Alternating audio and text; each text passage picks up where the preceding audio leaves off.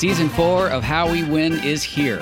For the past four years, we've been making history in critical elections all over the country.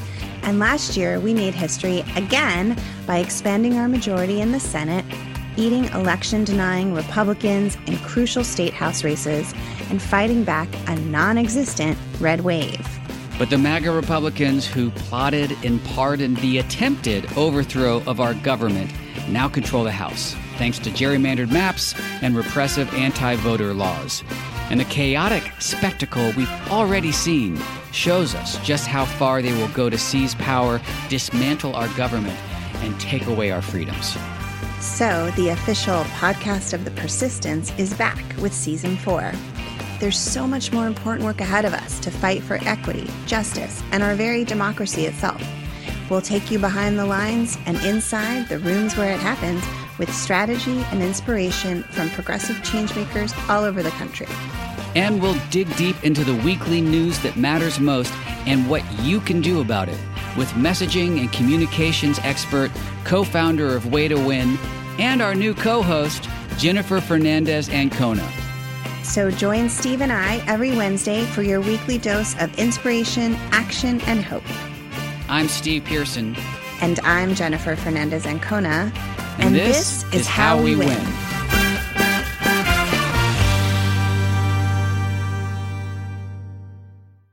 Thanks to Third Love for supporting Mueller, She Wrote. Third Love knows there's a perfect bra for everyone, so right now they're offering our listeners 15% off their entire first order. Go to thirdlove.com slash AG now to find your perfect fitting bra and get 15% off your order. That's thirdlove.com slash AG. And thanks to Scentbird, a luxury perfume subscription service, for supporting Mueller, She Wrote. Go to scentbird.com slash AG and use code AG at checkout for 50% off your first month.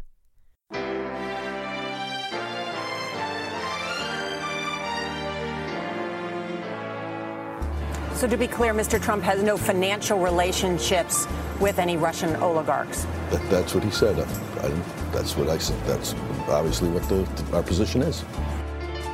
I'm not aware of uh, any of those activities.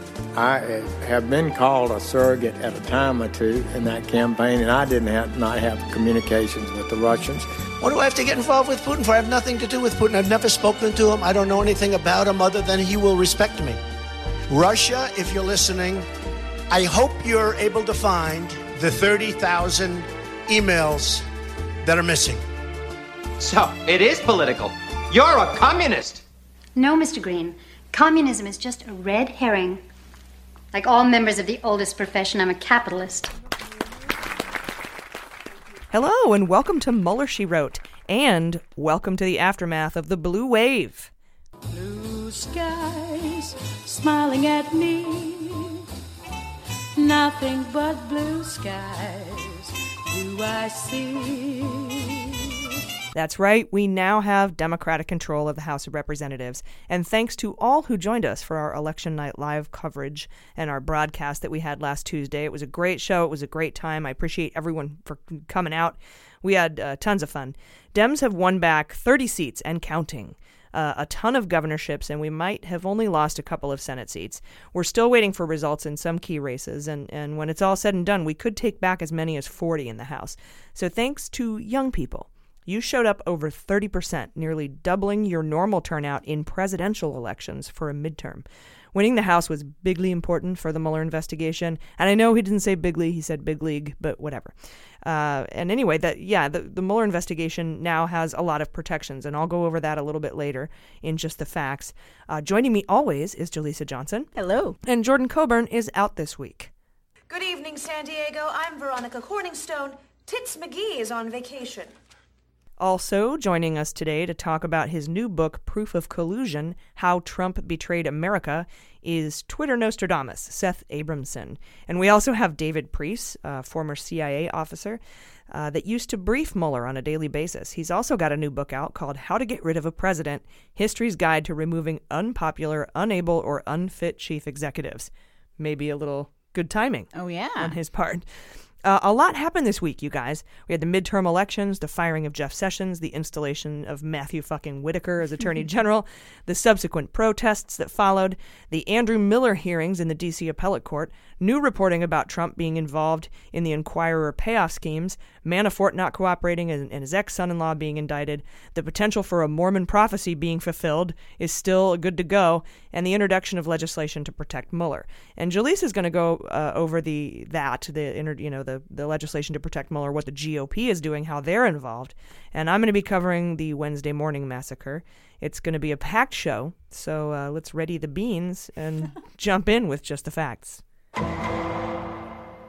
All right, we're starting on Tuesday. While we were voting, uh, we found out Rablovlev was arrested in Monaco and questioned in an ongoing corruption probe. If you remember, Rablovlev, Rablov, Rablovlev, Robocop, I call him Robocop, he was the guy that bought a Florida mansion from Trump for 95 million, then turned around, parceled it out, and sold it shortly thereafter. Well, most of it for half the money, uh, which screams money laundering.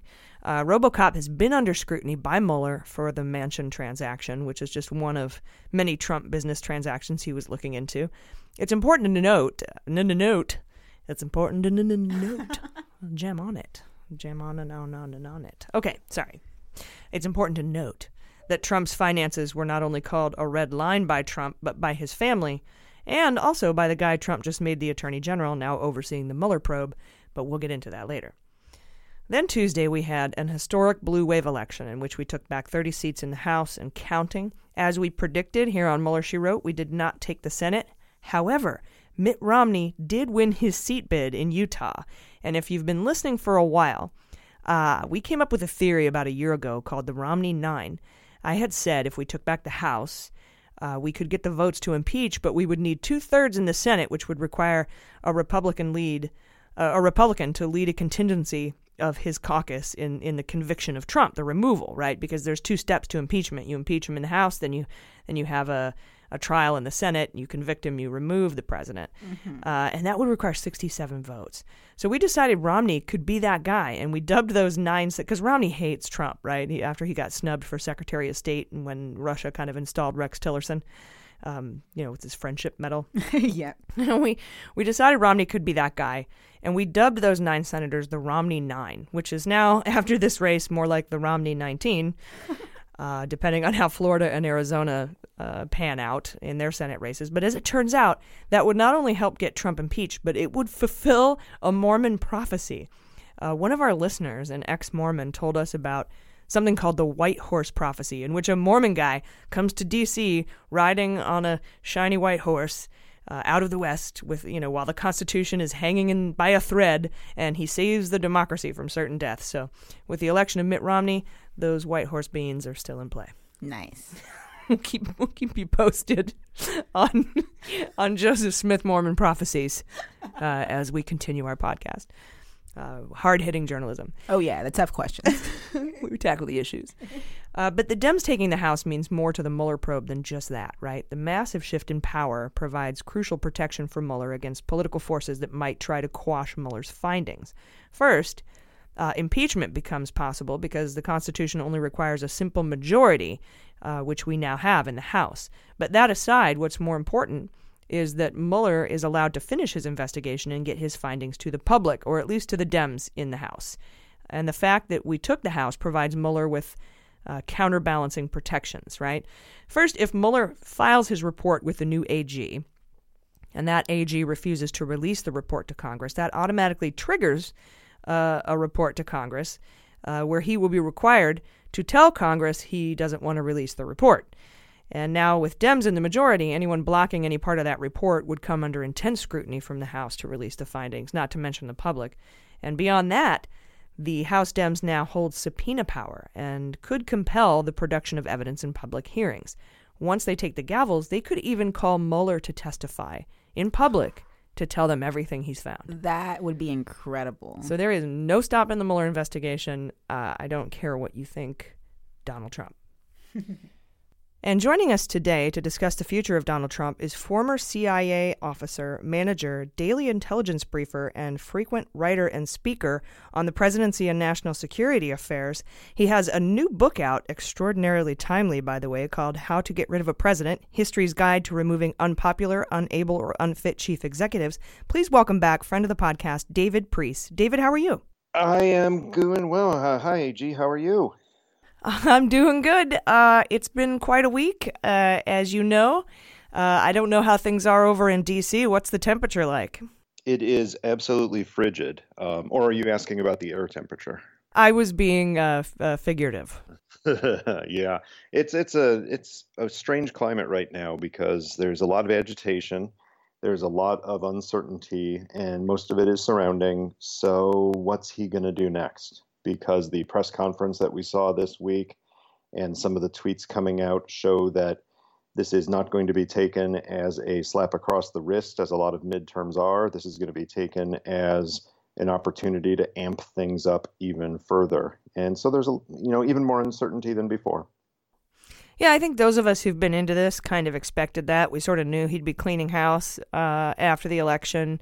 Uh, we we'd kind of predicted this, and and uh, but uh, there's a lot of people who who weren't expecting it, um, and so yeah, I, I imagine and things I could that, be a bit uh, on edge. everywhere.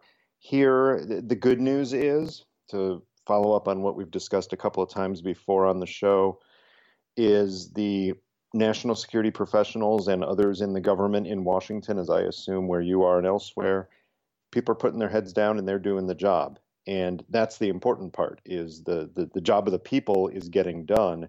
It's just the question about the man at the top but it's not a question of absolute chaos and anarchy going on. Nope. Social security checks are still getting mailed. Terrorist threats are still being investigated. Diplomacy at the working level is still getting done. It's just being done despite that uncertainty at the very top. Yeah, and despite the very top, um, your book how to Get Rid of a President is coming out right when we might actually have the ability to get rid of the president. Uh, when and why did you start this uh, research, and, and, and what research did you do? Yeah, it actually goes back to what I did before I started working for the US government in national security. I went to graduate school and got my PhD in political science. And this is really a return to that is looking back because the last couple of years we've had uh, a president who is perceived as widely unpopular. Some judge him to be unable to fulfill the duties of the office. Many people find him unfit for the office. We've we've had cases of that before, and there are many methods that we've used to get rid of presidents in history. We spend a whole lot of time focusing on how we elect presidents. We spend a whole lot of time focusing on how we manage presidents or how presidents do their jobs.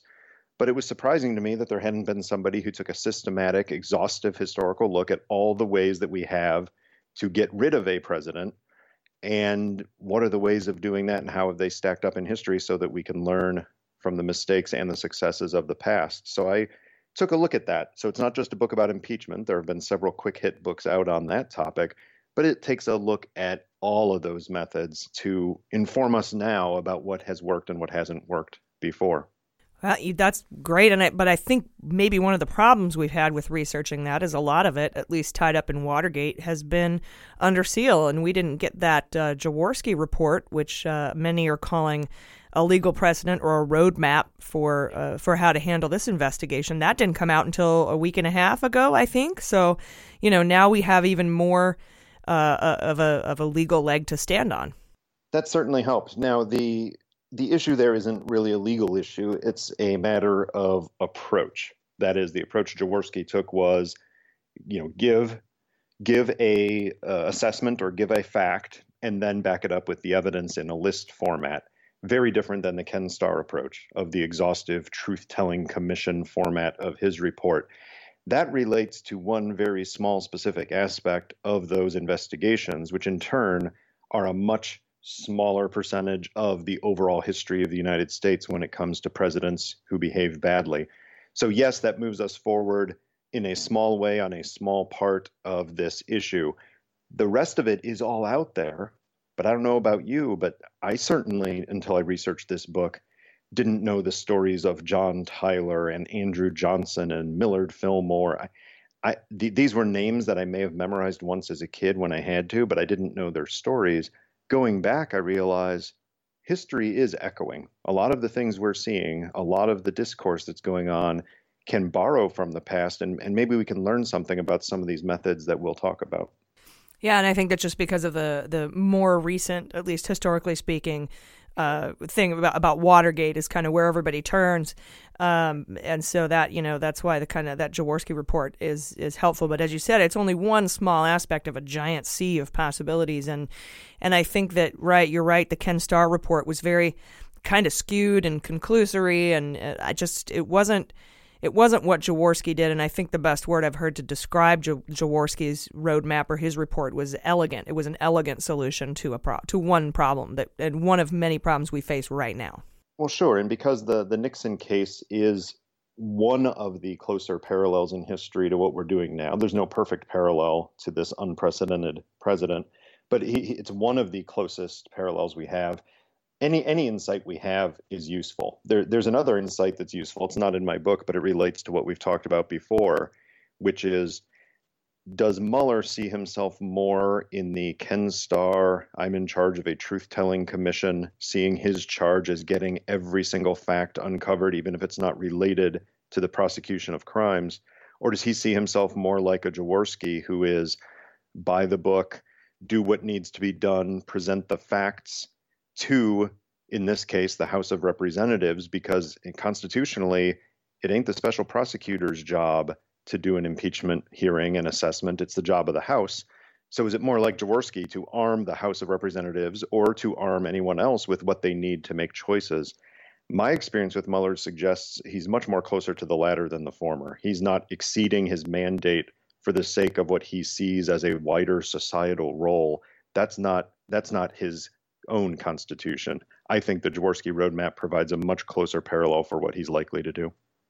Yeah, definitely. And you and you spent a lot of time with Mueller um, and and briefing him and getting to know him. And, and we've always kind of seen him based on what you and I have talked about and other things that I've read about him and his life, that he seems to be more about um, kind of just getting getting the truth out there um, and packaging it all up in in a way that's you know not so not so Ken Starry, I guess is the best way to put it. Um, he's he's definitely more about justice as a whole, and I I feel I'm with you in that he he kind of feels like the responsibility or honor or privilege of removing a president belongs to the people, not him. Yeah, and in that way, he might actually echo something that Jim Comey said. And, and Jim Comey and Bob Mueller are not best friends, despite what the president and others say. And there's no photos of them hugging and kissing all over.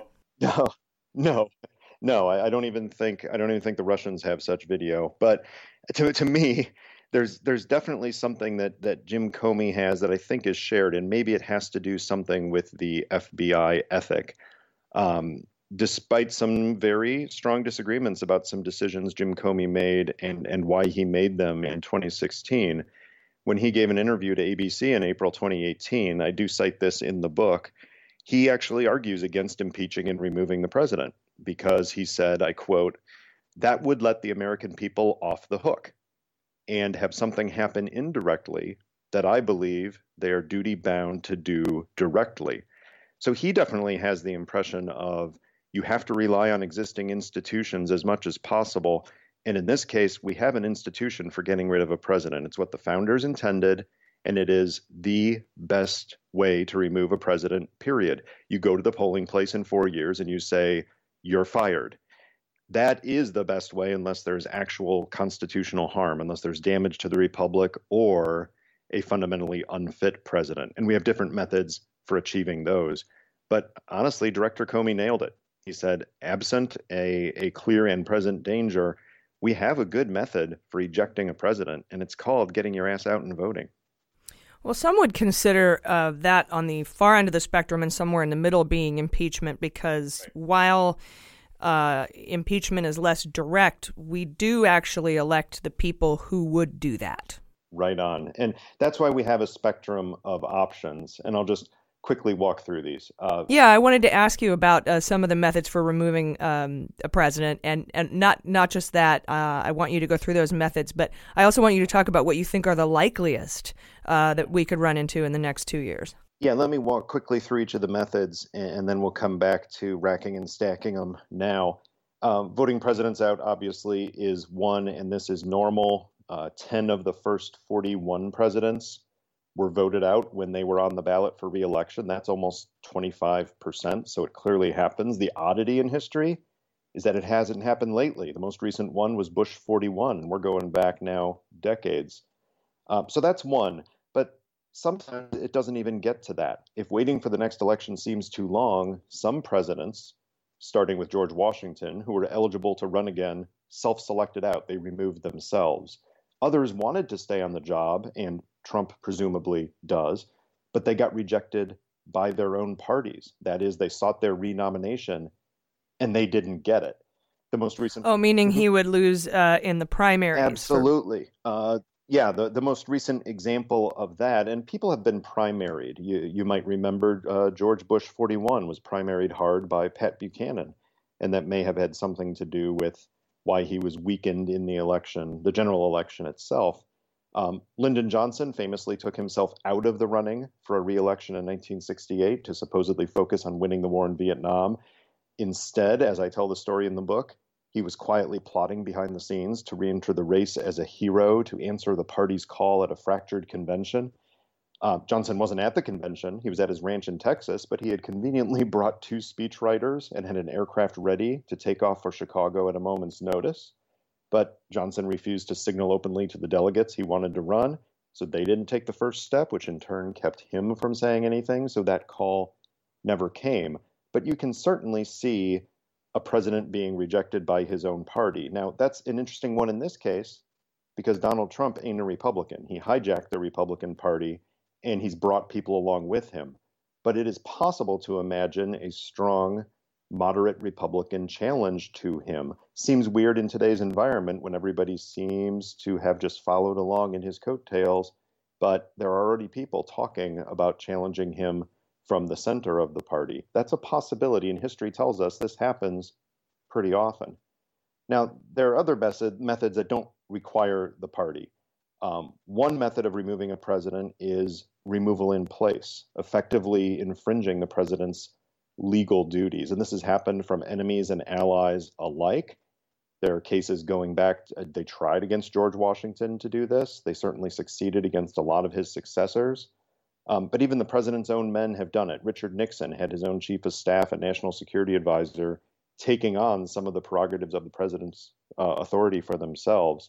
And you and I saw just a matter of weeks ago the reporting the New York Times op ed from Anonymous claiming to be part of a group plotting behind the president's back to preserve our democratic institutions while thwarting the president's misguided impulses. And then Bob Woodward's book Fear, describing similar conduct by officials working in the White House, like Gary Cohn stealing letters off of Trump's desk. That's that's not removing the president from office, but that certainly is taking away something that the founders intended, which was executive power without being sabotaged from within. A couple of methods uh, we'll skip over pretty quickly here, but the diabolical ones. One is preemptive removal, whereby a major party candidate who's eminently qualified, looks destined for victory, is kept out of the office by extraordinary means. Some people say that was Hillary Clinton in 2016 with some Russian help keeping her out of office. Certainly, it happened to men like Henry Clay back in the 19th century. Um, the other one that is off the table is assassination. I cover it in the book because it has happened, and several other presidents came really close to getting killed in office. But removing the president by force, it's a theft of the rights of the voters or the representatives. It's an insult to the sacrifices of all the Americans who have served in the military or worked in a government office or participated in elections. So we got to rule that one out no matter what. So we get to the constitutional methods, and the constitutional methods are impeachment in the event of an unfit president, or declaring the president unable to fulfill the duties of the office, basically an incapacitated president, in which case the 25th Amendment kicks in. And those are the ones that are most likely to see some action in the next couple of years. Yeah, so it sounds like what you're saying is there might not be one method, but maybe a combination, like uh, checking the president, like the anonymous op ed from New York Times, or with the majority in one or both houses of Congress, or perhaps impeachment without conviction. You'd need two thirds in the Senate.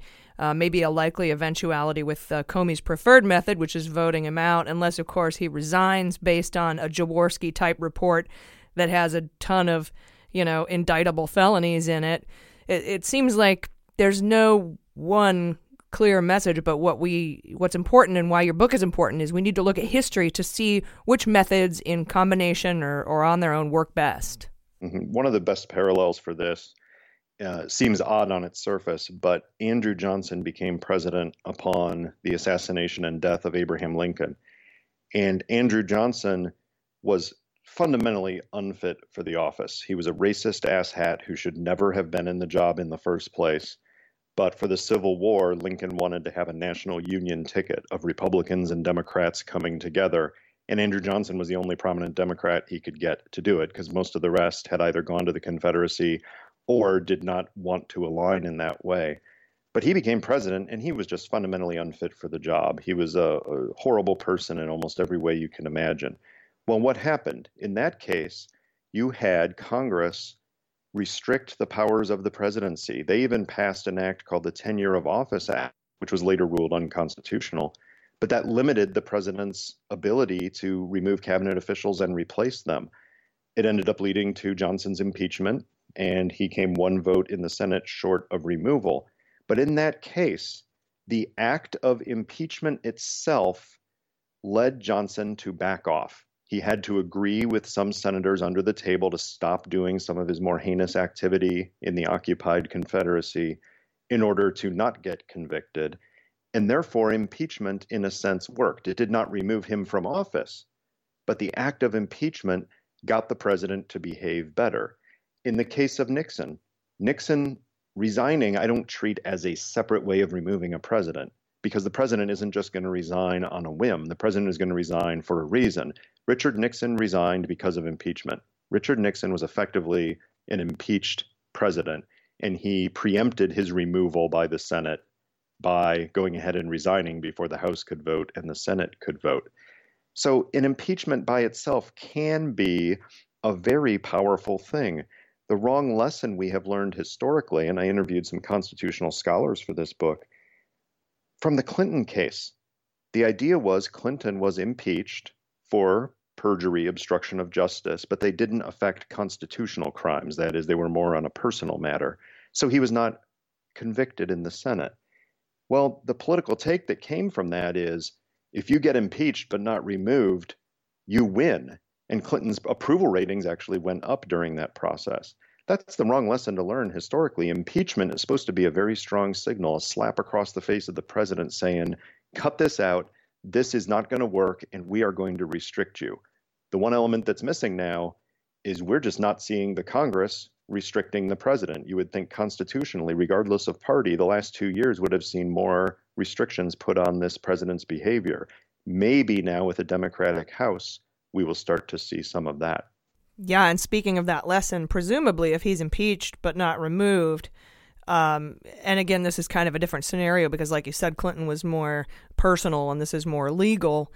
Um, I, I don't know that it would necessarily improve his ratings, uh, but the the problem here, and I think that this is the problem Nixon was facing, was that if you fail to resign, you might fail to uh, secure a, a pardon from the vice president if you're voted out uh, instead, and you wait until 2020, which it, some a lot of people argue he might have the proclivity to do.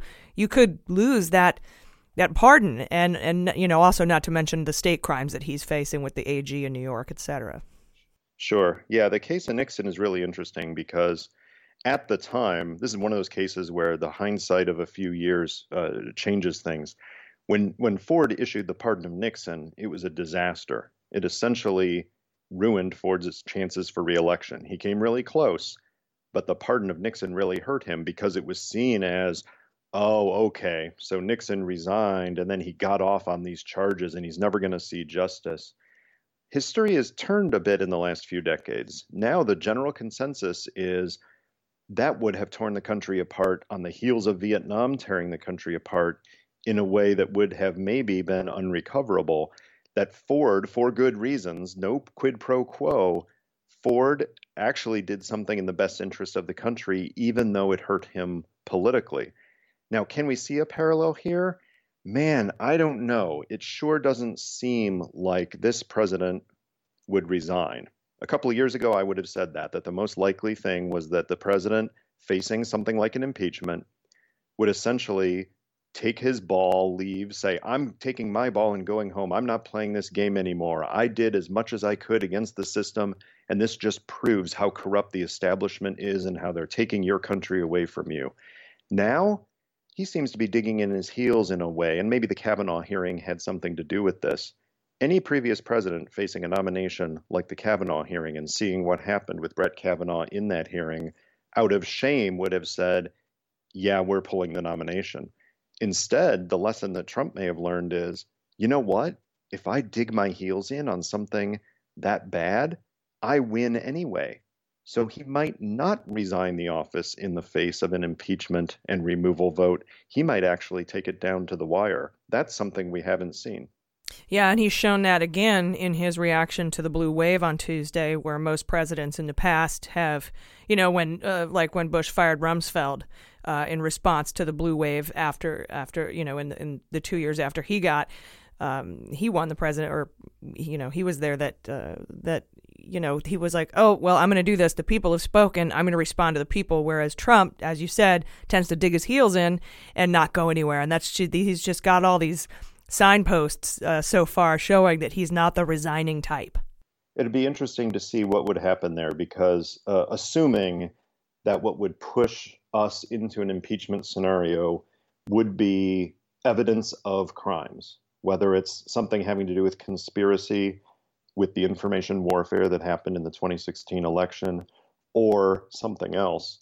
That's the kind of thing that would push us push us in that direction. Well, in that case, yes, of course, then you could imagine someone thinking, if if not the president who lives in the eternal now, who may not be able to think that strategically forward, but you could imagine someone around him thinking, "Sir, if you resign and avoid all the trouble that would come with fighting this, you are more likely to get a pardon for some or all of these crimes." That becomes an interesting calculation then, because clearly if it were strong enough that it would push even some Republicans to vote for impeachment and removal, then it definitely would be strong enough to have a likely uh, criminal element to it. I don't know how that would play out. Nixon, for all of his problems, was somebody who actually did like the United States of America in many ways.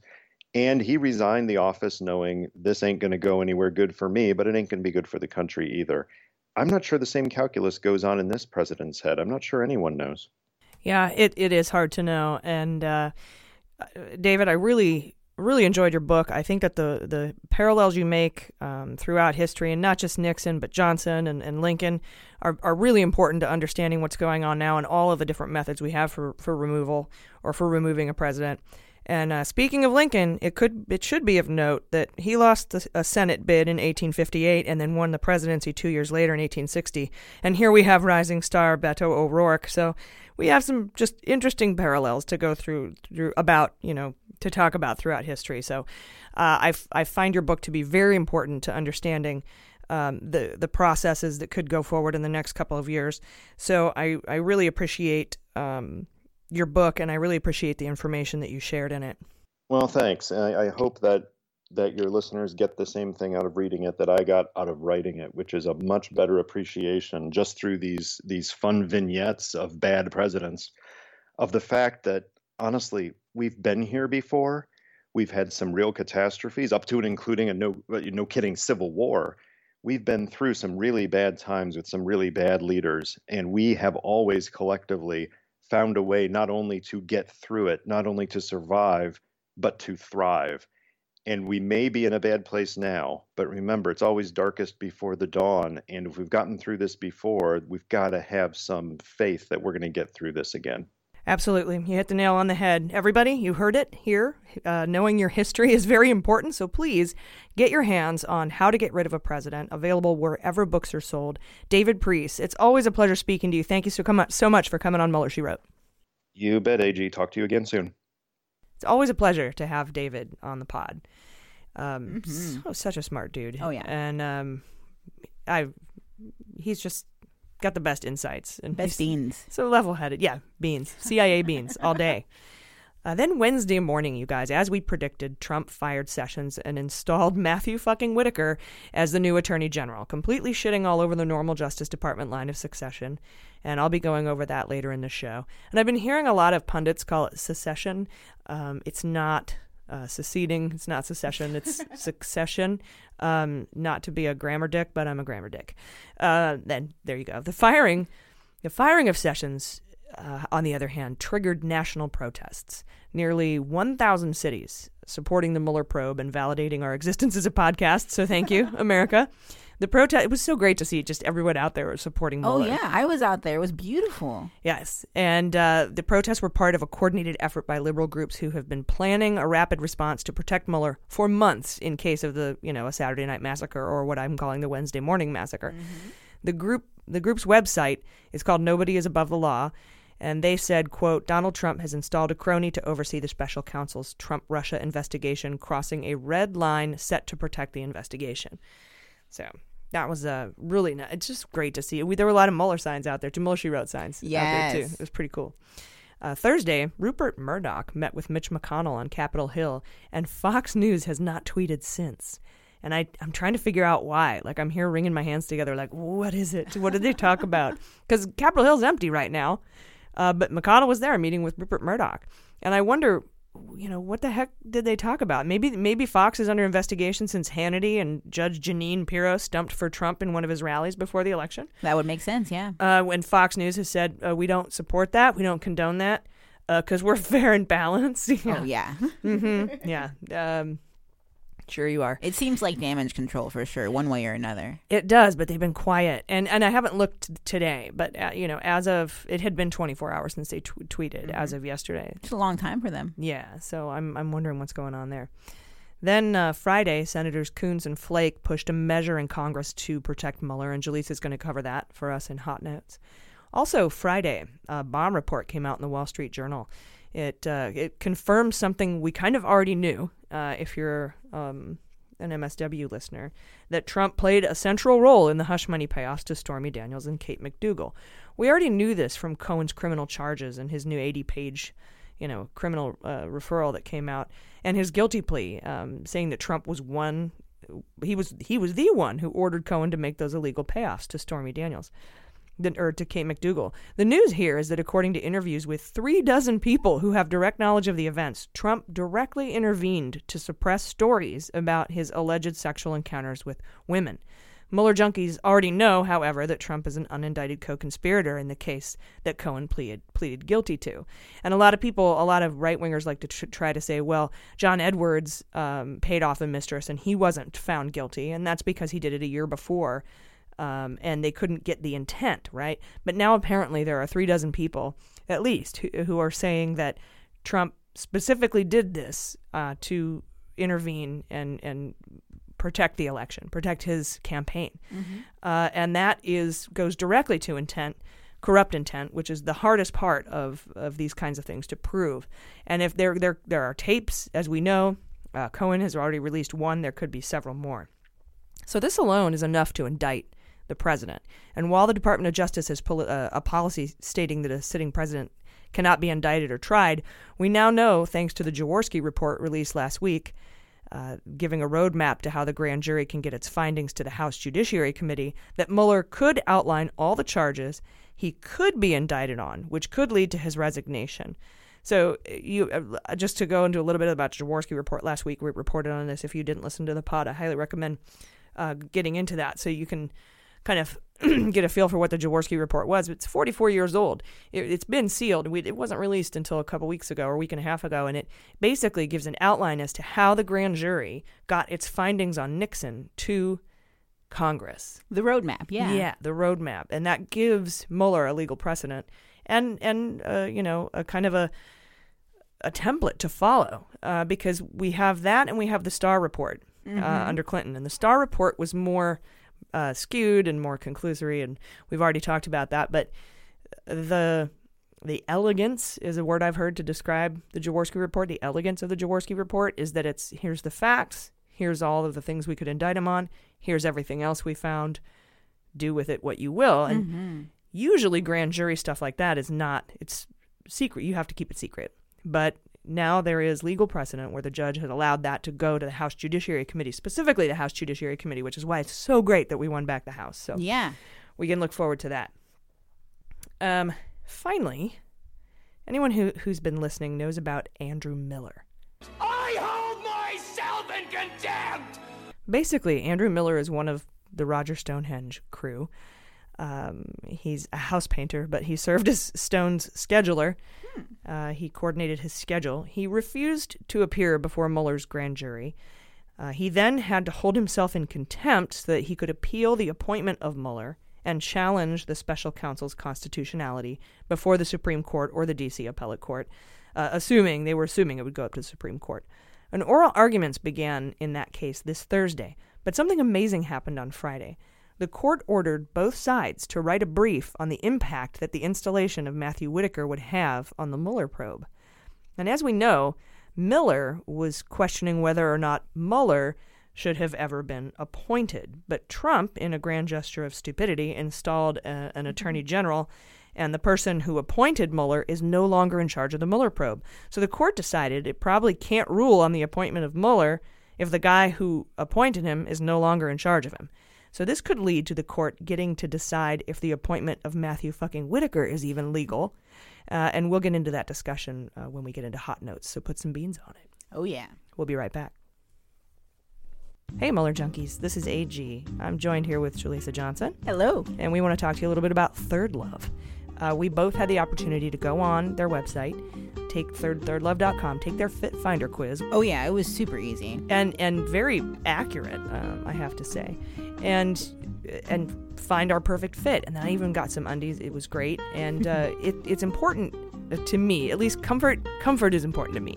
I'm more about comfort um, with my bra, and right now they have they have a hundred percent hundred percent fit guarantee, and they have a new cotton collection. So they they basically got some input from their customers saying we want breathable cotton t-shirt bras, and they did it. They put them out there. So it took two years to develop the perfect cotton. Uh, it's it's Pima cotton, so it's super breathable, very comfortable, and the result is this line of incredibly soft, smooth, breathable bras and underwear. Not to mention that you will want to wear every day. Wearing mine right now.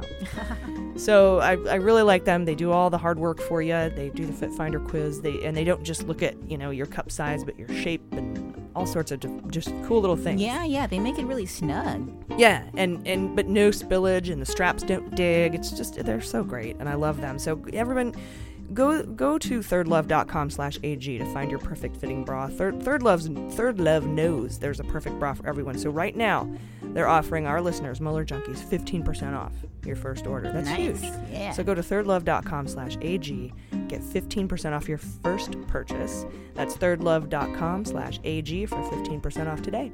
You'll be glad you did.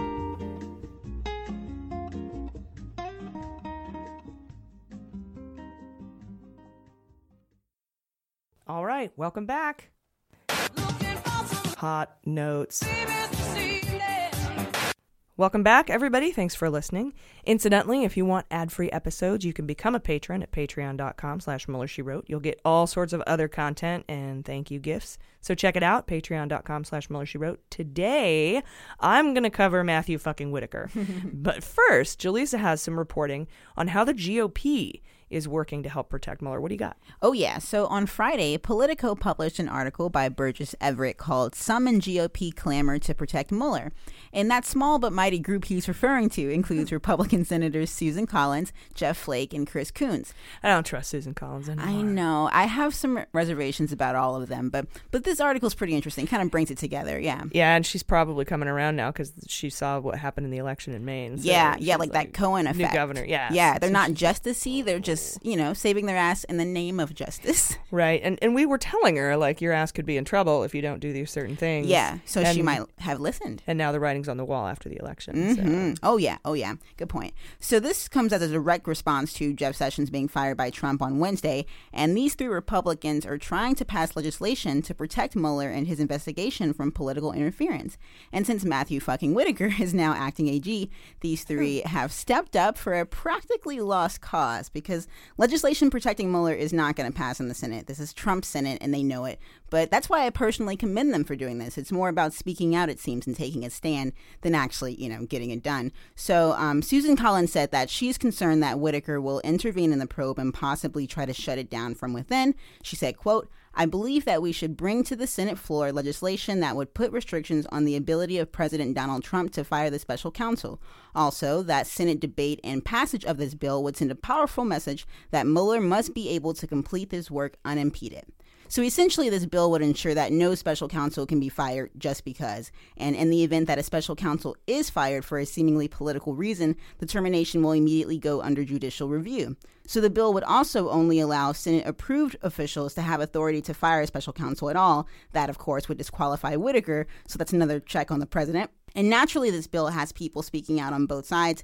Mitch McConnell even came out of his shell on Friday to Turtle shell? Yeah, yeah, he Poked did. his little head out. Absolutely, he uh, asked reiter- for a chin and then retreated. He should have done that. So basically, he reiterated that he doesn't believe the bill is needed, despite the fact that Sessions being fired is clearly a game changer. He said, "quote It's not necessary. The Mueller investigation is not under threat. I am a Russian pawn." Okay, he didn't say the last line. You get my point, though. You improv to the last line? Exactly. A little bit of freestyle on that. So, uh, in an interview, Senator Coons emphasized the Senate's need for independence from the president, saying, quote, the risk that the president is going to do something sudden and risk a constitutional crisis is a reason enough to pass the bill.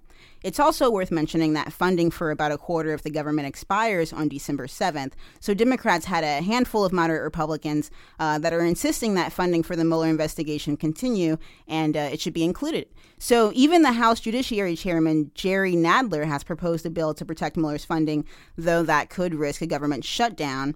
Uh, but still, the House Democrats see the Mueller related bills as high priorities when they retake the chamber in January. But in the meantime, many people are obviously worried that Trump will try to impede on the investigation before that deadline. And Senator Lindsey Lindsey Graham Crackers said, I, I like the fact that Graham Crackers probably didn't start off sounding so racist, but now that I think more about it, that cracker reference just really sinks in for me. It's just me, probably, but I, I It's a nice it. double meaning. Definitely, definitely. So he says that he has no doubt the investigation will be allowed to finish and that, quote, Whitaker is not going to do anything crazy. But I feel like we've all heard this story before, you know? Trump's not going to actually build a wall. He's not going to actually ban Muslims. He's not going to actually fire Jeff Sessions. Exactly. He's not going to actually fire Comey. He's not going to Mhm. actually, everything's going to be fine. and- Yeah, yeah, we know how this story ends. It's a broken record. So Trump will stop at nothing to protect his own interests. In fact, on Friday, The Hill published an article by Tal Axelrod called "Trump Blasts Flake for Pushing Measure to Protect Mueller." And we all know Trump and Flake have never been friends, but Trump took their feud to a whole new level this weekend when he tweeted, Jeff Flakey doesn't want to protect the non Senate confirmed special counsel. He wants to protect his future after being unelectable in Arizona for the crime of doing a terrible job. A weak and ineffective guy. Flaky is the best he could come up with. You know, we've all called Jeff flaky. Come on, Trump. I thought you were the best, you know, improv insult.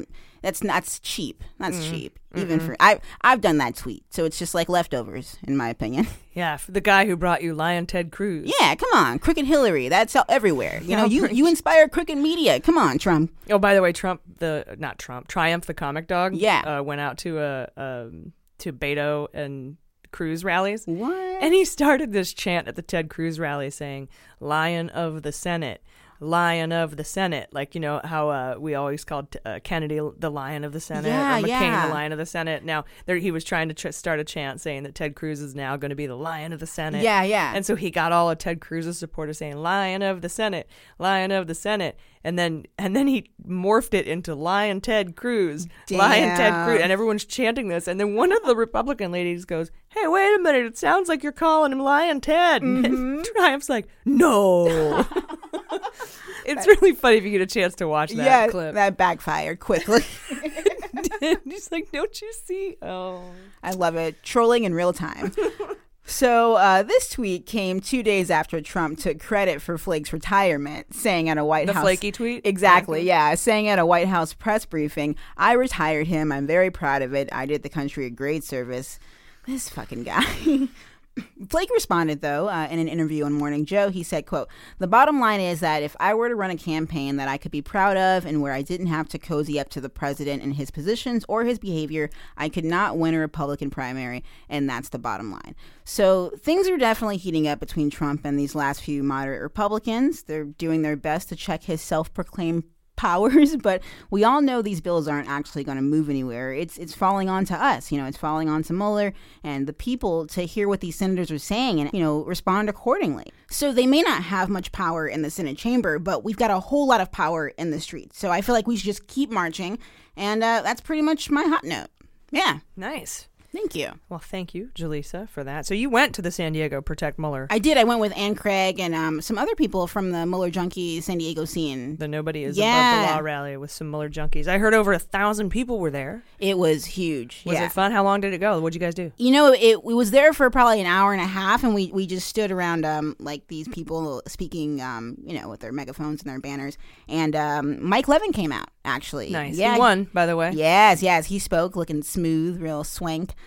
Um, but yeah, people were just like holding their signs and just you know cheering every time they heard something they loved. There were just a lot of speeches happening, and that just hearing that the people that organize it, um, nobody's above the law, I guess is the organization Yeah, name. yeah. Yeah, and so they've been doing this, prepping for this. Their speeches were so well written, and so many young people, so many different ethnicities. You know, Asian Americans, Mexican Americans, discussing you know the caravan and the truth, and you know behind Trump's racist ads, like what was actually happening in in those videos. Like they weren't actually Mhm. climbing to to come into America. There yeah, he this- put out he put out an ad that was so racist Mhm. that Fox News wouldn't even air it. It, you know you've gone too far when Fox News is like, "Yo, you, that's kind of wrong." yeah, yeah. Hitler would be like, "Man, that's whew, too far." Yeah. Come on, man. yeah. So I, I really enjoyed hearing from from the people. Yeah. Yeah, that, that- that's looked like a lot of fun, and uh, you know, and that was that's cool that Mike Levin was there. I know uh, Jordan and I went knocking on doors up here in North County uh, for Yeah, Levin, yeah. and the overwhelming support for him was just it was really um, gratifying to see. So I'm super glad that he won that seat. Uh, I was unable to go to the march. I just had a medical procedure. Uh, I thought I'd be able to walk out of, but apparently I've got nothing on Ruth Bader Ginsburg, who felt a little discomfort at home after she fell at her office this week, drove to the hospital, found out she broke three ribs, to which she said, fuck it, break them all, and then went right back to work. She's incredible. I love Um, her. I love her so much. What a badass. I'm so glad that she, she's doing well. I'm sure she listens. Ruth, um, Mm. Miss, uh, Your Honor, um, Your Highness, uh, thank you for everything that you've done. Yes. And uh, It's her and Beyonce. Those are yeah, they're right up there with royalty. oh no! And didn't we have rumors that Marilyn Manson removed a few ribs uh, so, So he could he- suck his own? yeah, you know that was before uh, memes. You know, so I wonder if how before Google? accurate. Yeah, yeah, because that would one of those definitely be a meme right now. It was one of those rumors that everyone, no one could disprove. So everyone's like, "Oh, it's It- it sounds like Marilyn, yeah. So he could donate ribs. He uh, should. to to RBG. Yeah. And then yeah, then she would be one of the beautiful people. uh, but nice reference there, Age. Thank you. Uh, just came right off the top of my head. Um, but speaking of the Supreme Court, uh, it might not be long before the constitutionality of Matthew fucking Whitaker makes its way through the court system. As we all know, Trump fired Sessions, as expected, the morning after the election. Also, not surprising, he made an end run around normal Justice Department succession and put Matthew fucking Whitaker, MFW, in charge of the entire department. That's catching on, by the way. People Oh, on yeah. Twitter who don't know who we are are calling him Matthew fucking Whitaker. And we reported on this in episodes uh, 48, 50, and 51. Here's a clip from episode 51. Check out these beans, uh, where not only do we predict Whitaker, but that Trump would slow roll the written answers to Mueller's questions until after the election so he could fire Sessions and replace him. Check this out.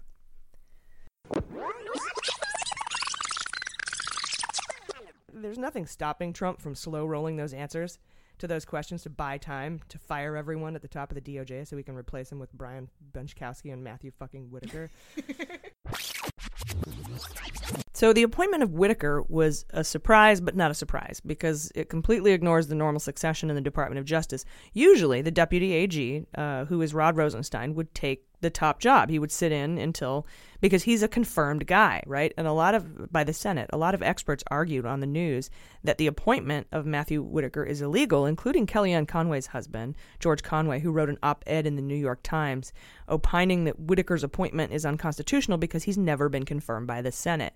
And that's one of the tenets of the system of checks and balances in the Constitution that would have otherwise prevent a president from doing exactly what Trump just did, appointing a loyalist to serve him instead of the public. Yeah. Um, so he that you should check out that op-ed if you get a chance. Um, it's uh, George Conway the third. Oh, nice. Uh, anyone who's the third, I'm, I'm immediately suspect of. But but uh, yeah, he's so he he wrote that op-ed. He's like it's unconstitutional. It's against the law. Um, so there's one thing that we have that there's the, the, the one issue with the Matthew fucking Whitaker Mm-hmm. appointment.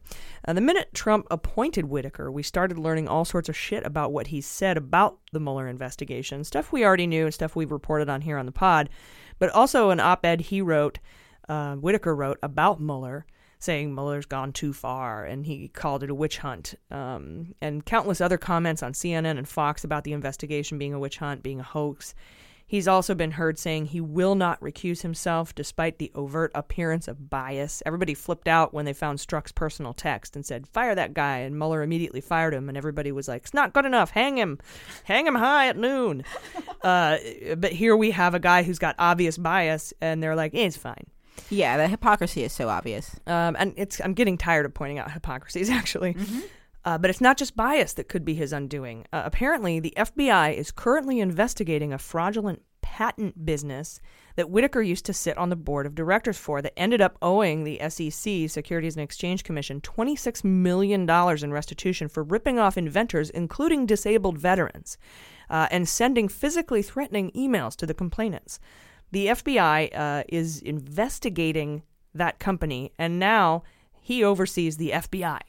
This is crazy. That's a huge conflict of interest. The biggest. Overlook the bias. Okay, fine. You know, hmm, sure, he's not biased. Appearance of bias is fine. There's Right. actually no DOJ policy that says if there's an appearance of bias, you have to recuse. It's just highly recommended. Mhm. It's what normal fucking people do, not Matthew fucking Whitaker. Right. But now he's in charge of the FBI that's investigating a company he used to sit on the board for. Big, giant conflict of interest. Going even further, Vox reported on Friday that Whitaker is a two faced son of a bitch. Oh. Um, I, I paraphrasing.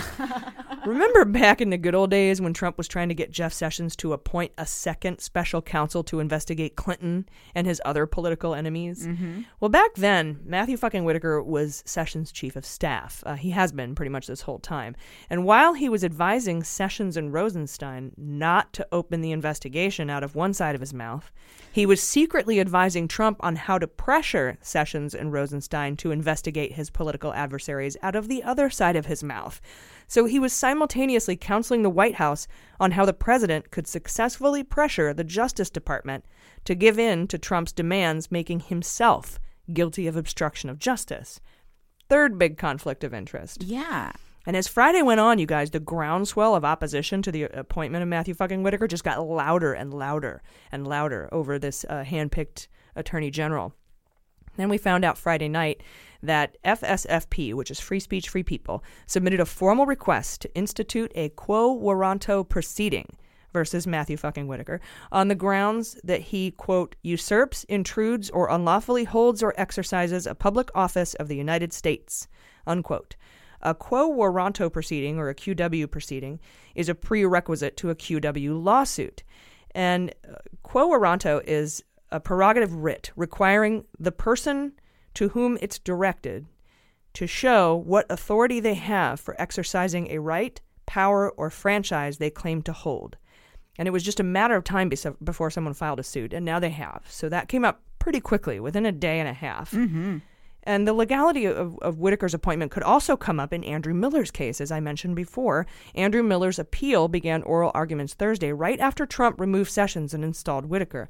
But Trump should have waited until Miller's case, Miller, not Mueller, Miller's case was argued, because the Trump camp was hoping Miller, that's Stone's scheduler and house painter extraordinaire, was hoping he could successfully argue the constitutionality of the appointment of Mueller, saying Rosenstein, who appointed him and oversees him, has a conflict of interest.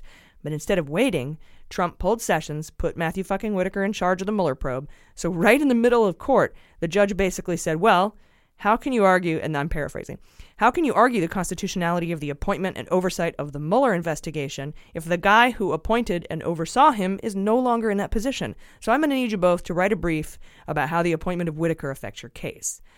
So, in a case that Trump was hoping to question the constitutionality of Mueller's appointment, they could end up questioning the constitutionality of Whitaker's appointment.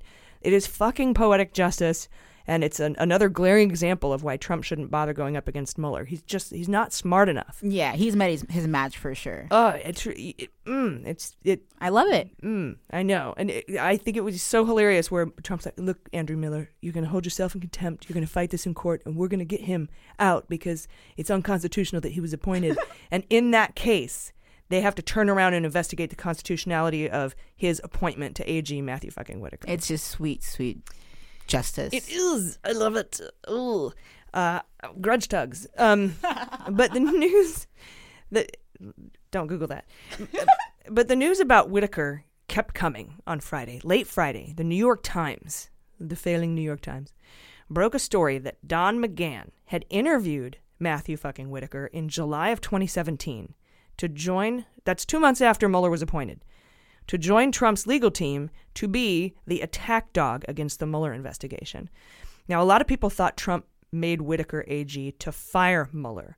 But my first thought was that he was installed to get briefed on the Mueller investigation so he could run back to Trump and tell him everything Mueller is investigating. Trump wants the dirt on himself, he wants the details of the investigation. Uh, after all, it's well known that Whitaker was Trump's eyes and ears when he was Sessions' chief of staff at the Justice Department. That's what he was known as, Trump's eyes and ears. Everyone was like, ooh, fuck that guy.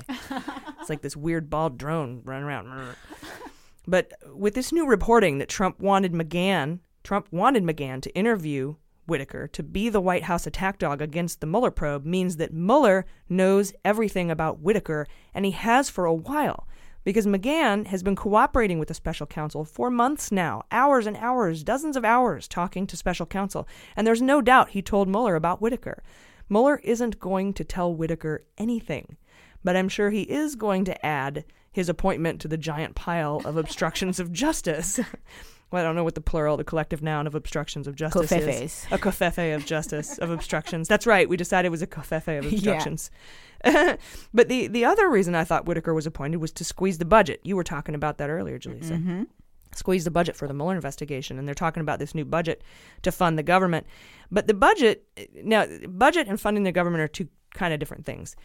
Uh, the the the Mueller budget was fully funded at the end of the fiscal year, which for the government begins October 1st. So Rosenstein funded Mueller uh, before the election, a couple months ago well past and, and so his so the Mueller investigation will be funded well past the expiration of Whitaker's temporary appointment. He can only serve 200 and something days because uh, of the Vacancies Act.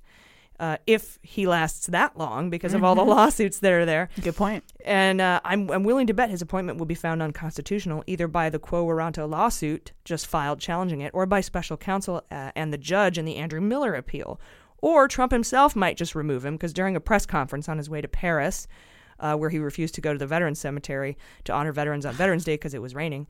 Uh, but let's be fair, he doesn't know how to work an umbrella. Uh, Trump told reporters before he got on the plane he doesn't know who Matt Whitaker is, uh, which is a telltale sign that he's lying and trying to distance himself um, because he's going he knows he's going to be removed. Either way, he'll be out soon. So put some beans on that, and we, you know, we can do over unders on how long he's going to last. Um, I was talking to uh, one of our guests, David Priess. He he thought he would be out yesterday. Oh, that's how significant his conflicts of interest are. Um, something else mentioned in the New York Times article that I thought was interesting uh, is that Whitaker is close to Sam Clovis, um, and even chaired his campaign for Iowa treasurer in 2014. And Clovis, as you know, is a witness in the Mueller probe uh, which is another glaring conflict of interest. Mm-hmm. So he worked on his, Clovis's campaign, and and he's a witness in, in an investigation he's supposed to be overseeing. Yeah. And CNN reported just this morning, Saturday morning, by the way, uh, we record Saturdays, that Whitaker has been angling for Sessions' job, Sessions' job, for months when he would sit in for Sessions in White House meetings. And Rosenstein and others huddled with Sessions just this week to try to get him to hold off on the resignation. but Sessions apparently realized too late that Whitaker wanted his job, even though we reported on it a month ago. Jeff. He should have listened. Hefe, were you not listening to Mueller, she wrote? Um, but it all boils down to this. Let this be a lesson to anyone thinking about working for the Trump White House. Uh, you might as well just walk into special counsel's office with your hands in the air, get down on your knees because your entire life is about to get a body cavity search. Mhm. Okay, they don't call it a probe for nothing. we'll be right back. Hey, Mueller Junkies, this is AG, and I wanted to tell you about my new favorite subscription service. It's called Scentbird, and here's why I love it. I always end up like finding a perfume I like. I go to, uh, you know, Sephora or whatever, and I walk in and I buy it, and it's a huge bottle, and now I have, and it's this giant bottle of perfume that I'm married to for the next two years. And then everyone's like, oh, you smell the same every day. But I like to, you know, change it up. I like a little I don't know, variety. It's the spice of life. And so this is where Scentbird comes in. It's so amazing. You get a personal experience with the scents you receive. Uh, and, and basically, you subscribe to this service. They send you uh, smaller bottles of multiple scents um, every month. And you get to try out new ones. Or, you know how sometimes you're in a different mood? You know, like sometimes you want to wear something flowery, sometimes you want to wear something powdery, sometimes you want to wear something voodoo um, dark and awesome. Um, this is my preference, but you get to try out all these different scents, and you get to wear them, uh, you know, for different occasions and different kind of day, night, uh, business, professional, casual. I absolutely love it, and I don't have to marry a scent, right? And they have over 450 designer brands. You, you choose one every month. They have Prada, Gucci, Kate Spade, Nest. Uh, I like um, Crystal. Um, Juicy, Couture, they have all, they have everything basically. Uh, they don't have exclamation, which was my favorite in the 80s, but that's okay. Um, it's probably best that they don't. Anyway, choose a perfume. They'll send you a 30 day supply. That's 120 sprays, so you're always smelling amazing. And it's free shipping all the time. So skip the department store, skip the salespeople, skip the being married to a giant bottle, uh, and head over uh, to scentbird.com with this exclusive offer. You'll get 50% off your first month. That's only $7.50 cents. Cent. $7.50 for your first perfume. Uh, go to scentbird.com slash AG and use my code AG at checkout for 50% off your first month. That's Scentbird, S-C-E-N-T, bird.com slash AG. Sign on, smell amazing. You'll be glad you did.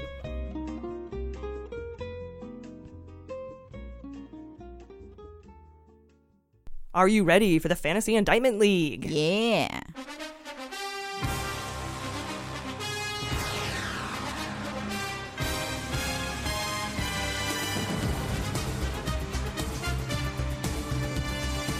Okay, I thought for sure Stone was going to be indicted this week. I think he was going to be indicted Tuesday night before midnight after the polls closed. A lot of people were betting on it, yeah. in New York, but it's uh, but California polls are open way too long, and Mueller doesn't want to interfere, so I get it. And the rumor mill was going nuts this week uh, with the imminent arrest of Don Jr. on Friday. Did you hear those rumors? Oh, I, it was nonstop, yeah. Everywhere. People are like, "Who's your source? What's your source?" I'm like, "I can't tell you my source," uh, but we've heard it too, you know. But I was thinking that Mueller might want to wait uh, for the Andrew Miller appeal and the Whitaker lawsuits to be settled, um, you know, just so he has a solid um, case. Or he might be waiting for the Dems to take over the House in January. Who knows? But then again, uh, there could be appeals to his constitutionality into perpetuity. So who knows what uh, what he's got up his sleeve? But that being said, I am sticking with the big guns. I'm sticking with Don Jr., Stone, Ivanka, Eric, and a rando. I'm going for a rando. What about you? Okay, so I've got uh, all the kids Junior, uh, Ivanka, Eric, Kush. I'm at four. Um, this is where I, I okay, I want to do Stone. Yeah, I'm gonna do Stone. I wanted a rando, but I'm I think those are just like So instead of the rando, you're gonna do Kush. exactly. Yeah, I normally keep Kush on there actually. So Yeah. yeah, yeah. Kush is a good bet. Exactly. Uh, but you know, based on some uh, conversation we had earlier, I'm thinking Kush is, is a big target, Definitely. and the kids are actually smaller targets than Kush. Yeah, yeah. I feel like when the kids get it, that'll just knock all of them off for me, and then yeah, Kush would be next. I'd imagine. I don't think he'll be before them. Yeah, I'm with all. Seth Abramson in that I think that Stone and Junior Mm-hmm. are, are going to be used to roll Kush, and Senior. Mm-hmm. But uh, you know, it's a matter of how quickly too. Right after it happens, I I wonder if he would do it back to back. Yeah, because that would knows? be huge. Yeah. He could have another year of investigating collusion. Oh. obstruction's pretty much wrapped up, but Yeah. we really don't know where he is. But all I know is this is an extremely complicated case. Uh, if you read Proof of Collusion or if you read David Priess's book, you understand how hard this is to sum up in a paragraph. Mhm. Um, we we wouldn't need a podcast if if it wasn't so complex. Exactly. Are you ready for sabotage? Yeah.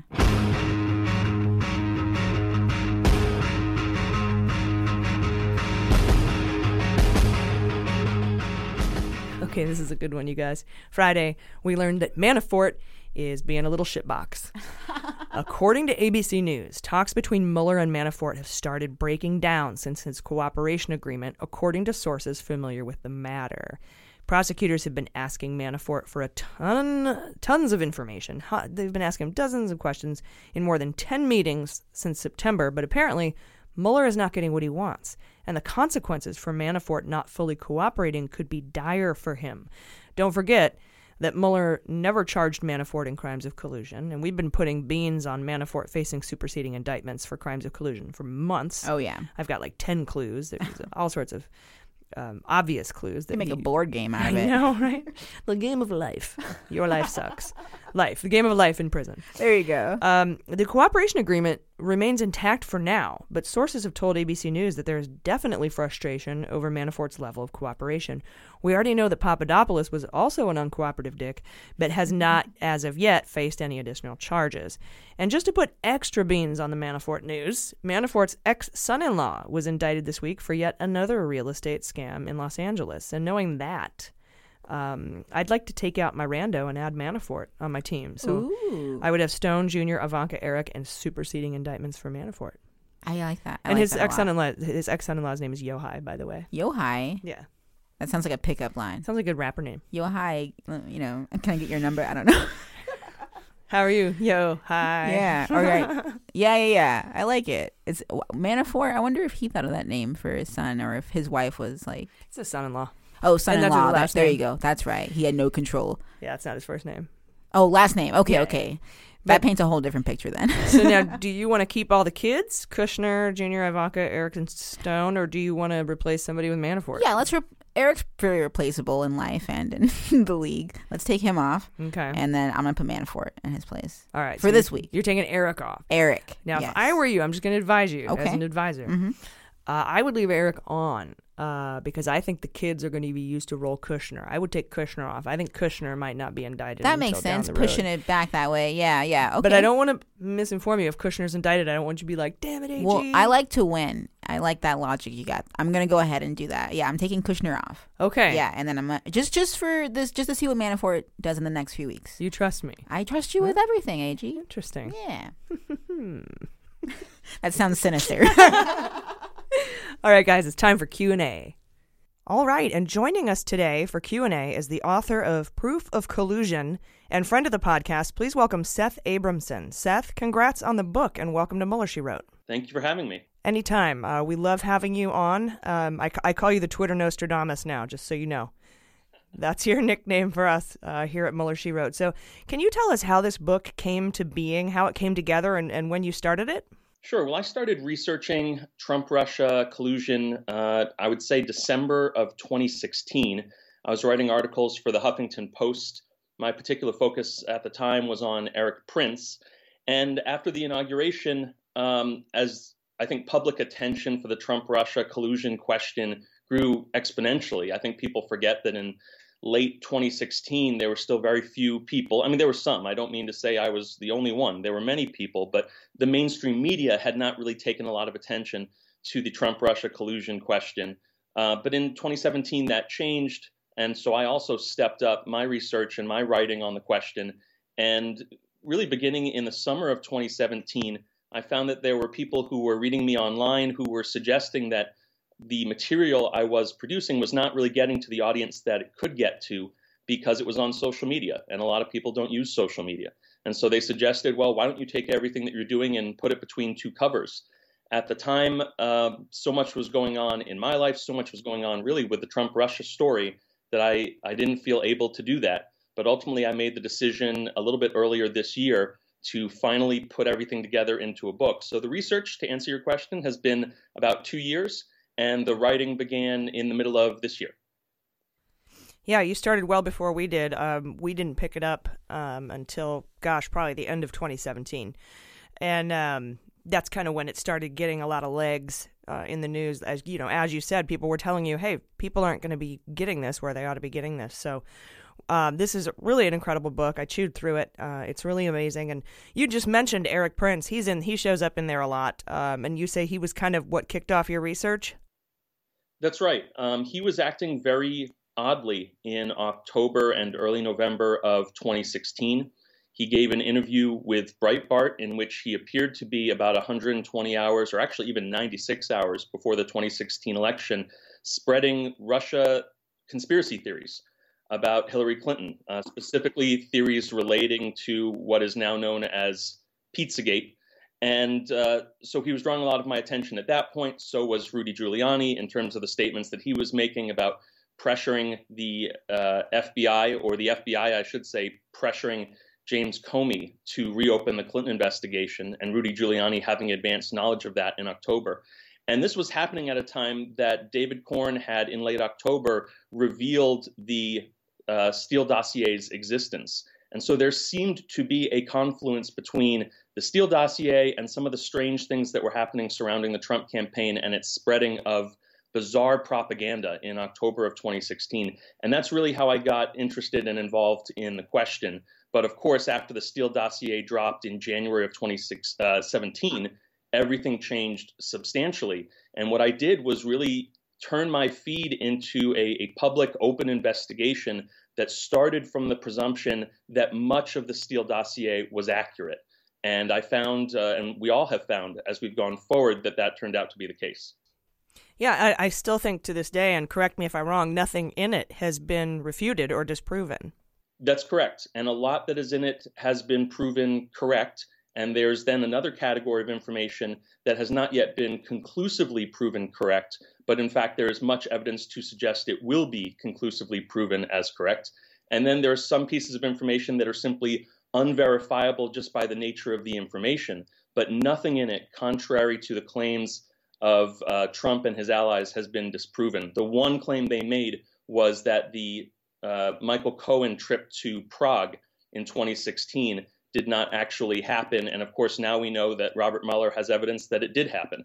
So that was the one thing they were hanging their hat on to say it wasn't an accurate dossier, and that now has disappeared as well. Yeah, and when did that reporting come out again? Can you remind the listeners? I believe it was uh, spring of this year that it was reported that Mueller had evidence that there was uh, a trip to Prague by Michael Cohen. But I will say that as proof of collusion discusses, there's another trip that was made by Michael Cohen right before the RNC in the Republican National Convention in 2016 that is incredibly suspicious. He claimed he was taking an Italian vacation right before the Republican National Convention. And we have a lot of evidence to suggest that while he did go to Europe, he was not, in fact, on vacation. And all of that uh, information is in the book. So I think, in fact, Michael Cohen made multiple trips to European capital cities in the summer of 2016. And my guess is that Robert Mueller has all of that evidence. Yeah, and I think it's interesting that you say, um, going back to what uh, you were talking about with Erik Prince and Pizzagate, uh, and the people who basically, you know, propagated that uh, idea, Pizzagate, uh, to remind everyone, was that uh, Hillary Clinton was running a child sex trafficking ring out of the basement of a pizza parlor, um, and yet that got traction somehow. But those same people um, completely dispute uh, anything that Mueller's come up with, and and I think that that's why your book is so important. While while some you know we, you know we get on online a lot and on social media we get oh prove it where's your proof where's your proof, and you can't just hand one of these folks a book. Um, so, so it's kind of tough to, you know, it, it, my, my answer is often read this book or listen to this podcast from episode one or follow these people on Twitter. But there's just too much. There's not enough. I think that maybe the reason that uh, it took so long to catch on is that there just aren't any really good tight sound bites in this whole thing because it's just so convoluted and complex. That's right. This is the most complex and far ranging federal criminal investigation of any of our lifetimes. And unfortunately, it's happening in the digital era when everything needs to be a soundbite. People want uh, an easy explanation for the case for collusion. They want it to be one sentence. They want there to be one piece of evidence that is a movie style reveal. Uh, the way I sometimes put it is that people want a story of someone opening a door and seeing Donald Trump sitting at a computer hacking into the DoD with Vladimir Putin on his lap. And unfortunately, that's not how reality works. That's not how federal criminal investigations work or federal cases. Um, but in fact, when you look at this case, as you said, comprehensively, when you look at it as an attorney or as an investigator, there is a mountain of evidence of collusion in this case. And anyone who wants to take the time to review it rather than just looking for sound bites is going to find pretty quickly that this is an incredibly powerful case for collusion. Yeah, and, and that's something a lot of people don't understand is is that you you do have to look at these cases uh, as a whole, and and all of their you know that's that's how investigations work, and I, I think just a lot of people that's been lost on. Um, but it goes all the way back to you know Mueller uh, investigating Gotti or you know any any of these uh, major um, the FIFA scandal with Strzok. These any of these major investigations are just extremely complex, and you can't.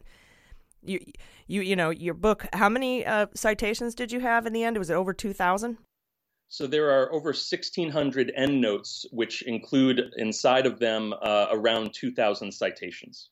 Yes, and and thank you also for putting your index online. Um, it's very comprehensive. Anything I want to look up, I can just go to uh, proofofcollusionindex.com and and grab who I'm looking for, what I'm looking for, what site I'm looking for, or you know any any of that information. So that's extremely helpful. So that's a great companion to this book. Well, and that's what we were hoping. Uh, by putting it online, it gives people who, first of all, people who do not have the book some sense of what is inside it uh, and what they can find if they, they do read it, which of course I hope that they will. Um, but those who have the book can use it as a research guide because one of the things that I've felt from the moment I started doing this research, but also putting it together in proof of collusion, is that there is a lot of crowdsourcing that can happen here. I have every expectation that people who read this book will see some connections between even what's in the book already that I have not necessarily illuminated that then can be the basis for further research and discussion. That is how investigation works. One clue leads to another, one connection leads to another. And so the hope is that the index can be a research and investigative guide as well as a reference guide. Yes, and, and this investigation is a living thing. It's always changing, uh, and uh, your book provides an excellent uh, foundation and and kind of a groundwork for for understanding all of it. Um, someone you mentioned in your book a couple times, I think at least as early as page twenty one, is the Russian that bought Trump's Florida mansion, and he was arrested this week in Monaco. Uh, do you think um, Ryablovlev, I believe is how you pronounce his name, do you think he could be extradited from Monaco?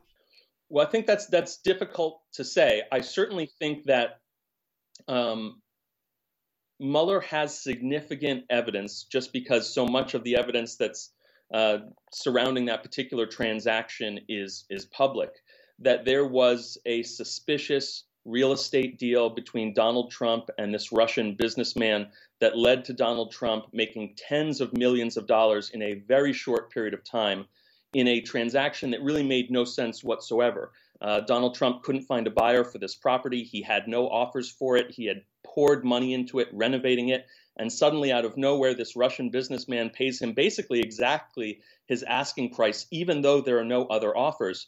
And when he buys it, he immediately tears down all the property that Donald Trump has put on it, divides it into three parcels, and then sets about selling it.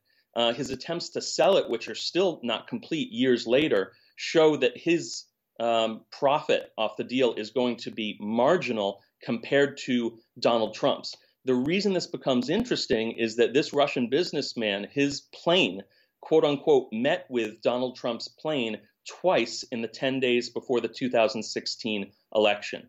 And the uh, attendees and those who work for this particular Russian businessman have not been willing to deny that he was on the plane the two times that this plane met with a plane that we know Donald Trump was on. Both men claim that they don't know each other, but we now have this guy being arrested in Monaco in a public corruption case. And if there was money laundering happening, and if that money laundering led to special access to Donald Trump to help shape his policy, which of course was the unilateral dropping of sanctions on Russia, that is something that's going to be absolutely significant to Mueller for money laundering charges or RICO charges involving the Trump organization. And so I think they would like to extradite him, but I'm not sure we have enough information yet about that case to know whether Mueller can do that yet or whether he's simply going to send agents to Monaco to try to question this guy. Yeah, I guess we'll find out um, eventually. But uh, with um, with everything you've discussed in your book, what do you think Mueller's way forward is now, in, in you know, given everything that's happened this week, and, and how does the new democratically controlled House play a role? Well, the first thing that I would say is that I think that we're getting far too many over the last year erroneous reports that Robert Mueller is just about finished with his work. And we got another one just recently from CNN. Uh, virtually all of these reports have come from Trump's attorneys trying to spread their wishful thinking into the jet stream of American media. Some of them come from people who represent witnesses who have testified before the grand jury, uh, Robert Mueller's grand jury. Those attorneys would have no basis to know whether the case is near its closure. They only have a window into their client and what their client was questioned about. And of course, most of those clients are Trump allies. So again, spreading a story that Mueller is almost done is putting out into the jet stream essentially propaganda that the Trump camp wants to be out there. What I think we're seeing is that in fact Robert Mueller has a long way to go, and he is building his case in exactly the way you would expect. Uh, indicting and convicting and getting cooperation deals with lower level figures with the goal of having them flip on people higher up. Right now, what we're told is that Donald Trump Jr. is on the verge of indictment. Even Donald Trump Jr. now believes that. The Trump camp and the White House believes that. Uh, and he would be indicted, presumably, for lies that he told to Congress, though, of course, there could be other charges that stem from soliciting illegal financial uh, contributions to the Trump campaign in 2016. Roger Stone, we are told, is on the verge of indictment uh, I believe at least a dozen associates of Roger Stone have now testified before the grand jury. We have emails that suggest uh, that have re- been released to the public that Roger Stone had advanced knowledge of the WikiLeaks releases in October of 2016. So I think you'll see those indictments and you'll see an attempt to flip those individuals. Certainly, Stone, much better chance of flipping than Trump Jr. And I think the ultimate goal at this point is Donald Trump Sr., Jared Kushner, uh, Erik Prince and Steve Bannon appear to be the top targets, but a lot of people are going to have to flip to sort of get there. And so that's where he's headed. What I think the new Congress can do is finally get some of these people under oath uh, who should have been under oath and on television and being asked some hard questions a long time ago. And I believe, and I've always said, that that public testimony can aid Robert Mueller. And I don't think, in fact, it is necessarily destructive to Mueller's case because if these people say something different under oath to Congress than they said to Mueller, that's new charges that Mueller can bring for lying to Congress. And also, it can reveal exactly which areas these people are hiding information on. So I think the new Congress will be able to assist Mueller in many ways. Okay, so you think he's got a, a, ways to go on Donald Trump Sr., but I and I think what's weighing on everyone's mind this week is the news that law enforcement officials have said that Trump would be facing the same felonies as Cohen if he weren't the, weren't the president. And we recently learned about the Jaworski report that allowed the grand jury evidence in the Nixon case to be handed over to the House Judiciary Committee. And I was going to ask if Whitaker can block that, but it sounds like Whitaker probably won't be around long enough to affect any. Um, influence uh, or anything on, on the Mueller investigation. What do you what do you say about that? Well, let me uh, clarify a few things. Number one, I, I, should say that Robert Mueller is investigating, of course, both obstruction and collusion, as well as probably some other issues that have potential criminality behind them. I do think he's probably close to done, if not done, with his obstruction investigation, though the firing of Jeff Sessions, frankly, opens up an entirely new chapter in that investigation. It's the collusion investigation that I think he has a ways to go with, and where Donald Trump uh, ultimately will face additional criminal liability. As you said, you can not try a sitting president. There are some who think you can indict a sitting president and then try them once they are removed from office or once their term has ended. But in terms of the, the new Congress and what they can do with a potential report from Robert Mueller, one of the things they've said they will do, besides trying to protect Mueller's job through a new law, is call Robert Mueller to testify in public hearings on television regarding his findings should he either be fired or should his report be scuttled. I think that should that happen, you will see a significant court battle that will go all the way up to the Supreme Court between the White House, which will claim some sort of executive privilege uh, regarding the information collected by Robert Mueller, and the the Congress, which will want that information to come to the public. But I am one of those people who believes that one way or another, whether it's a leak, whether it's a public hearing, whether it's an officially published document, we will get a full accounting of Robert Mueller's findings. This is too important a case for anyone to imagine that we're going to go years and years and years never knowing what happened. That's just not in the cards. Yeah, I, I, I, tend to agree with you, and I think that a lot of that has to do with um, kind of the mo of Robert Mueller, which is not just to put you know put have his head down and do his job and do his investigation, but also the the the entirety of justice, which is that the American people know what he thinks they should know, and and that's been apparent in his work since his first thesis as in his master's program back in college was he he he tends to view justice instead of these um, I mean he's by the book but he, he he views it as a whole. And I think that that's kind of uh, where we're going as well. And, and, yeah and if I can add to that because I know you were also asking about the SDNY case uh, involving Michael Cohen and campaign finance laws and of course the former mistresses of Donald Trump uh, one of the things that I would would say in that case is that Donald Trump obviously can still be uh, prosecuted for cases that are at the state level. The SDNY case, of course, is not at the state level. But I think we should all keep in mind that, as, as you just indicated, what was recently discovered was an 80 page speaking indictment that was going to be filed in the Cohen case before he pled.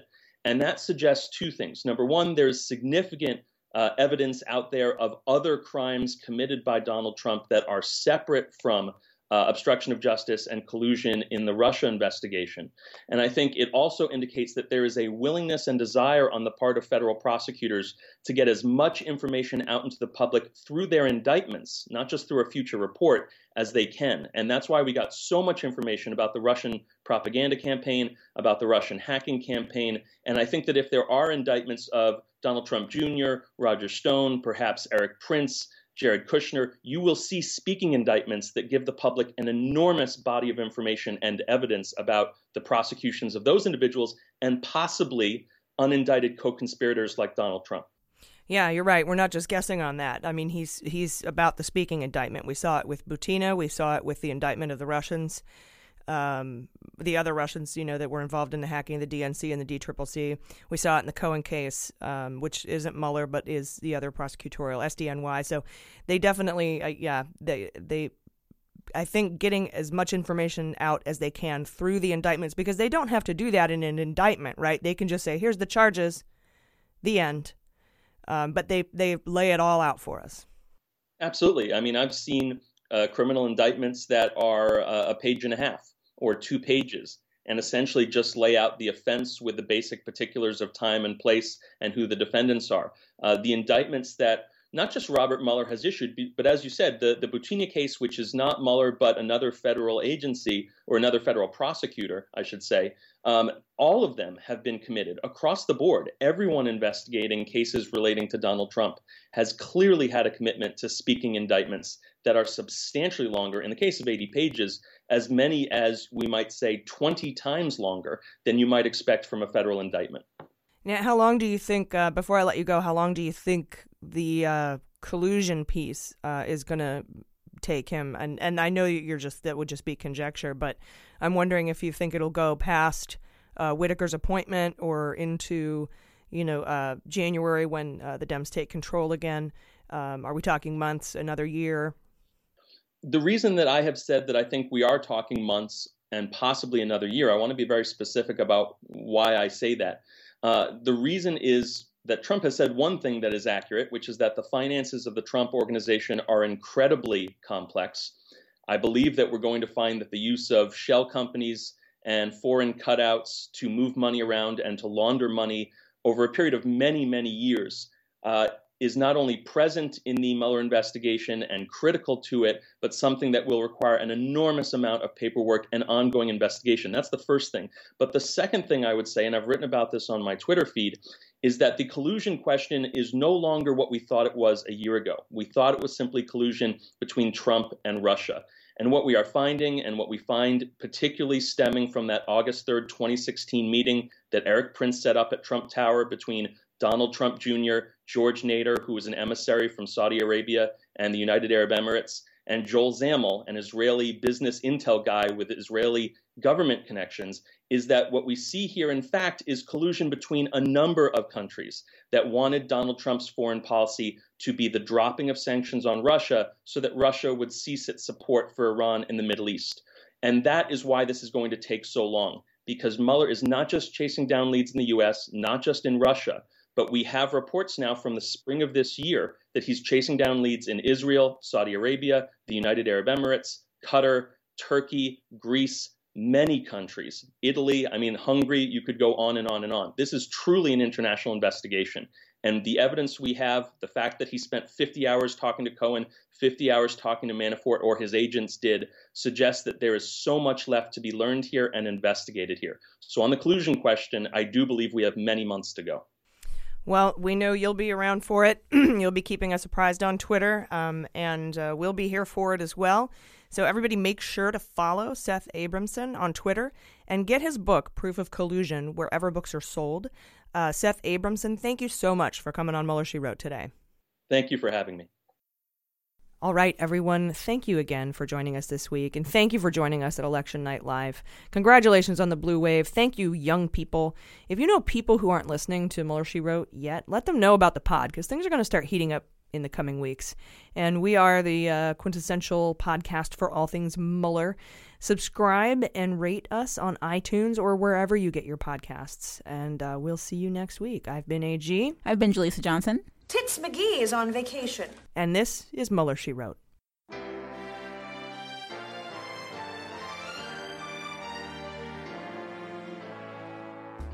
Mueller, She Wrote is produced and engineered by AG with editing and logo design by Jaleesa Johnson. Our marketing consultant and social media manager is Sarah Lee Steiner, and our subscriber and communications director is Jordan Coburn. Fact checking and research by AG, and research assistance by Jaleesa Johnson and Jordan Coburn. Our merchandising managers are Sarah Lee Steiner and Sarah Hirschberger Valencia. Our web design and branding are by Joel Reeder with Moxie Design Studios, and our website is MuellerSheWrote.com.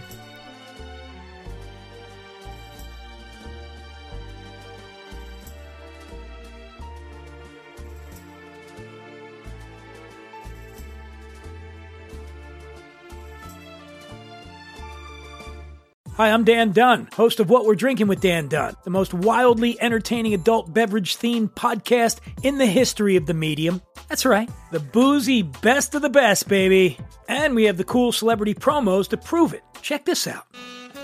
Hi, I'm Allison Janney, and you're here with me on What We're Drinking with Dan Dunn. And that's my sexy voice. Boom. Boom is right, Academy Award winner Allison Janney. As you can see, celebrities just love this show. How cool is that? Hey, this is Scottie Pippen, and you're listening to the Dan Dunn Show. And wait, hold on. The name of the show is what? All right, sure. Scottie Pippen momentarily forgot the show's name, but there's a first time for everything. Hey everyone, this is Scoot McNairy. I'm here with Dan Dunn on What Are You Drinking? What's or, it called again? Fine, twice. But famous people really do love this show. Hi, this is Will Forte, and you're, for some reason, listening to What We're Drinking with Dan Dunn. What do you mean for some reason, Will Forte? What's going on? Hi, this is Kurt Russell. Listen, I escaped from New York, but I couldn't get the hell out of Dan Dunn's happy hour. Please send help. Send help? Oh, come on, Kurt Russell. Can somebody out there please help me? I'm Dita Von Teese, and you're listening to What We're Drinking with Dan Dunn. Let me try one more time. Come on.